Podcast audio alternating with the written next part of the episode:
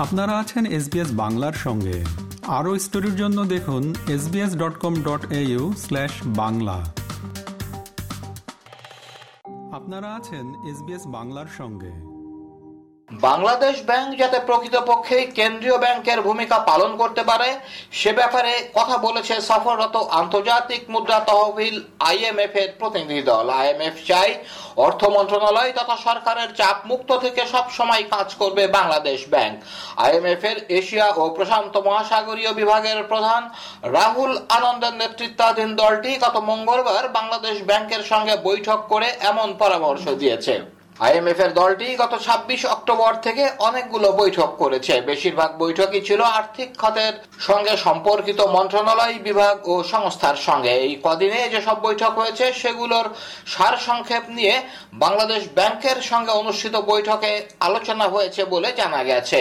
IMF ব্যাংকের আর্থিক প্রতিবেদন ও নিরাপত্তা সঞ্চিতির ক্ষেত্রে আন্তর্জাতিক প্রথা অনুসরণ, খেলাপি ঋণ কমাতে কৌশল প্রণয়ন এবং সরকারি ব্যাংকগুলোর খেলাপি ঋণ কমাতে ও মূলধন বাড়াতে সমঝোতা চুক্তি অব্যাহত রাখার কথা বলে আসছে। ইউক্রেন রাশিয়া যুদ্ধের জেরে বিশ্ব জুড়ে অর্থনৈতিক অনিশ্চয়তার মধ্যে আন্তর্জাতিক মুদ্রা তহবিল আইএমএফ এর কাছ থেকে সাড়ে চার বিলিয়ন ডলার ঋণ নিতে প্রাথমিক সমঝোতায় পৌঁছেছে বাংলাদেশ। আগামী ফেব্রুয়ারিতেই এই ঋণের প্রথম কিস্তিতে তিনশো বাহান্ন দশমিক তিন পাঁচ মিলিয়ন ডলার পাওয়া যেতে পারে, জানিয়ে অর্থমন্ত্রী আহম মোস্তফা কামাল গত বুধবার বলেছেন, যেভাবে চেয়েছিলাম, সেভাবে আইএমএফ এর ঋণ পেতে যাচ্ছি। প্রয়োজনীয় শর্ত তারা দিয়েছে। সেগুলো আমরা নিজেরাই শুরু করেছিলাম। গত বুধবার অর্থ মন্ত্রণালয়ে এক সংবাদ সম্মেলনে মন্ত্রী জানান, এই সাড়ে চার বিলিয়ন ডলার আইএমএফ বাংলাদেশকে দেবে সাত কিস্তিতে। শেষ কিস্তি বাংলাদেশ হাতে পাবে দু হাজার ছাব্বিশ সালে। সুদের হার হবে দুই দশমিক দুই শতাংশ। ভালো খবর হলো, কোনো শর্তও দেয় নাই। আর শর্ত যেগুলো আমরা নিজেরা যেগুলো অবজার্ভ করতেছি, আমরা পরিপালন করতে হচ্ছি সেগুলি শর্ত। ওনারা ওনারা সাবসিডি নিয়ে আমাদের আলাপ করে নাই। আর যদি আলাপ করতো, এটা আমরা বাদ দিয়ে দিতাম। ঢাকায় দুই সপ্তাহের সফর এবং আলোচনার ফলাফল তুলে ধরতে সচিবালয়ে আলাদা সংবাদ সম্মেলনে আসেন আরএমএফ প্রতিনিধি দলের নেতা এবং সংস্থার এশিয়া ও প্রশান্ত মহাসাগরীয় অঞ্চলের প্রধান রাহুল আনন্দ। ঋণের বিষয়ে ঐক্যমত্যে পৌঁছানোর কথা জানিয়ে তিনি বলেন, তারা একটি প্রতিবেদন তৈরি করে আইএমএফ এর নির্বাহী পরিষদে উপস্থাপন করবেন। সব আনুষ্ঠানিকতা সেরে আগামী দুই থেকে তিন মাসের মধ্যে আইএমএফ বোর্ড এ ঋণ প্রস্তাবে চূড়ান্ত অনুমোদন দিতে পারে। আন্তর্জাতিক মুদ্রা তহবিলের সংবাদ বিজ্ঞপ্তিতে বলা হয়েছে, বাংলাদেশকে ঋণ সহায়তা করার বিষয়ে সংস্থাটির সঙ্গে বাংলাদেশ সরকারের সমঝোতা হয়েছে। তাতে বলা হয়, বর্ধিত ঋণ সুবিধা ও বর্ধিত তহবিল সুবিধার আওতায় তিনশো কুড়ি কোটি ডলার আর রেজুলিয়েন্স সাস্টেনেবিলিটি ফ্যাসিলিটির আওতায় একশো কোটি ডলার ঋণ দেওয়া হবে।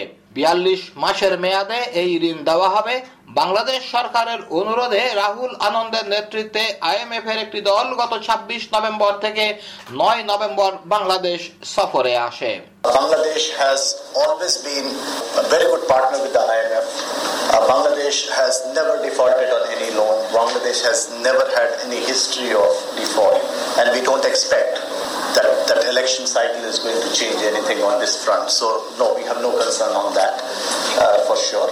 মিশরের অবকাশ যাপন শহর শার্ম এল শেখে গত রবিবার থেকে শুরু হয়েছে জাতিসংঘের জলবায়ু সম্মেলন কনফারেন্স অফ পার্টিজ যা সংক্ষেপে কপ নামে পরিচিত এবার হচ্ছে কপের সাতাশতম সম্মেলন। নেতা, বিশেষজ্ঞ আন্দোলন কর্মী সহ বিশ্বের একশো আটানব্বইটি দেশের প্রায় পঁয়তাল্লিশ হাজার মানুষের অংশগ্রহণ থাকবে এবারের সম্মেলনে। প্যারিস চুক্তির আওতায় জলবায়ু পরিবর্তনের ক্ষতিপূরণে প্রতি বছর একশো বিলিয়ন ডলার দেওয়ার অঙ্গীকার পুনর্ব্যক্ত করেছিল উন্নত বিশ্ব। পরিবেশ, বন ও জলবায়ু পরিবর্তন মন্ত্রণালয় সূত্রে জানা গেছে, এখন পর্যন্ত ওই তহবিল থেকে বাংলাদেশের অর্থ পাওয়া খুব বেশি নিশ্চিত হয়নি। সেই বিষয়ে আলোচনা ছাড়াও নতুন তহবিলের বিষয়ে আলোচনা করবে বাংলাদেশ, বিশেষ করে জলবায়ু বাস্তুদের বিষয় নিয়ে নতুন তহবিল গঠন এবং সেখান থেকে ঝুঁকিতে থাকা দেশগুলোর জন্য অর্থায়ন নিশ্চিত করতে আলোচনা করা হবে। বাংলাদেশ দাবি করবে, জলবায়ু পরিবর্তনের কারণে সমুদ্র পৃষ্ঠের উচ্চতা বৃদ্ধি খরা, বন্যা সহ নানা প্রাকৃতিক দুর্যোগে গৃহহীন ও বাস্তুচ্যুত মানুষদের জরুরিভাবে পুনর্বাসনের দায়িত্ব উন্নত বিশ্বকে নিতে হবে। এছাড়া অভিযোজন ও প্রশমন, সবুজ প্রযুক্তি উদ্ভাবন ও সম্প্রসারণে উন্নত বিশ্বকে এগিয়ে আসার আহ্বান জানাবে বাংলাদেশ।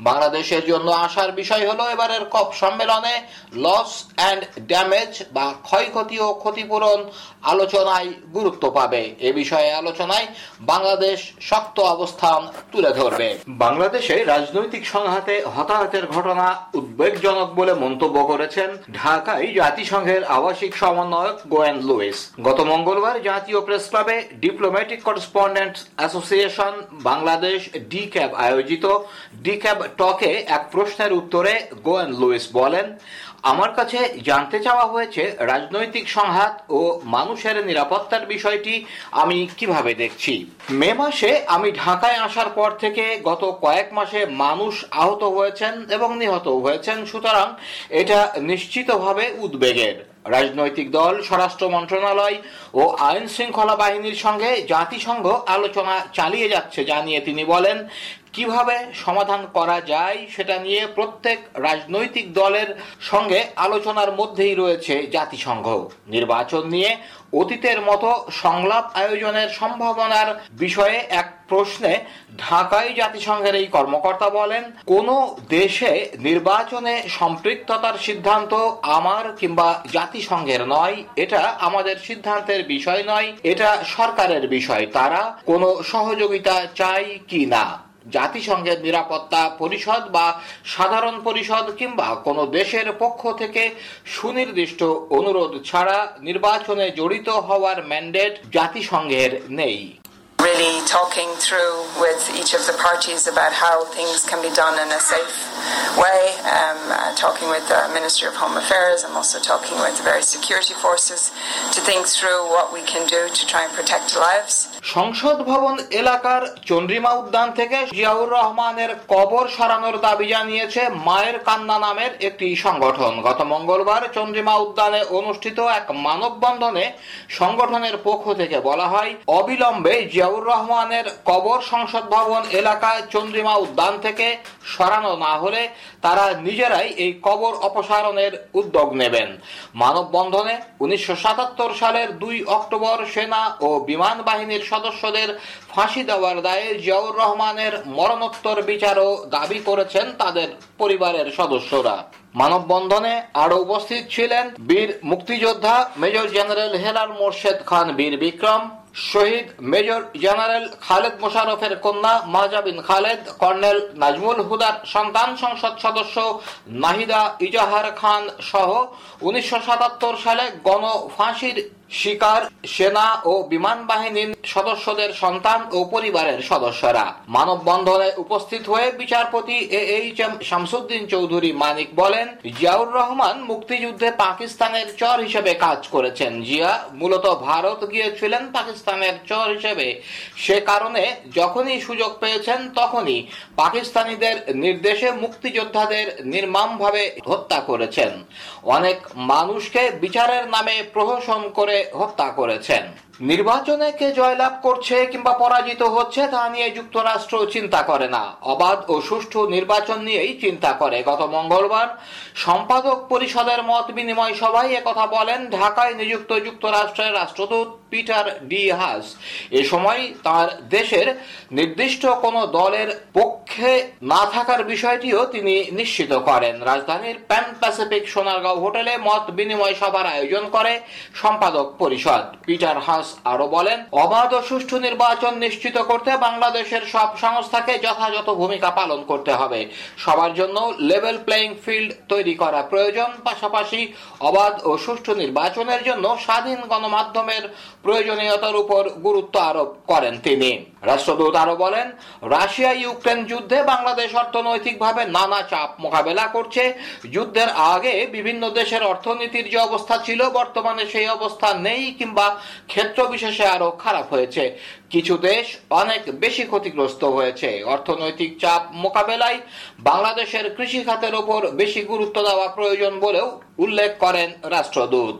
বাংলাদেশে অবাধ ও সুষ্ঠু নির্বাচন চাই। যুক্তরাষ্ট্র এই লক্ষ্যে বাংলাদেশের নাগরিক সমাজের সঙ্গে যুক্তরাষ্ট্র কাজ করছে বলে জানিয়েছেন দেশটির মধ্য ও দক্ষিণ এশিয়া বিষয়ক উপসহকারী পররাষ্ট্রমন্ত্রী আফরিন আক্তার। গত রবিবার সাংবাদিকদের প্রশ্নের জবাবে তিনি কথা বলেন।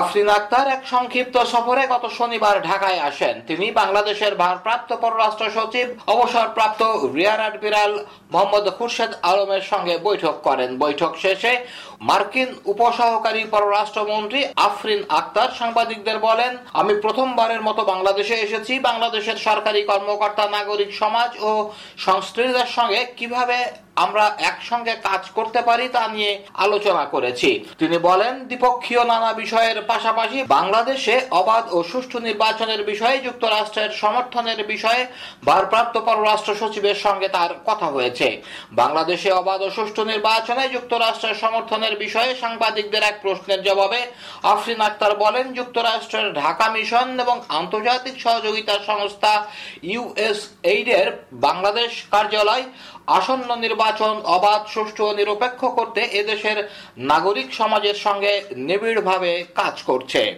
the United States support for free and fair elections in Bangladesh, um, labor reforms, a whole host of other issues. So, very excited to be here to talk through the range of bilateral. Uh, our USAID mission is working very closely with civil society actors across Bangladesh to support their efforts to provide free and fair elections. আমাদেরকে like দিন share করুন আপনার মতামত দিন ফেসবুকে follow করুন S Bangla আমাদেরকে like দিন শেয়ার করুন আপনার মতামত দিন। ফেসবুকে ফলো করুন এস বাংলা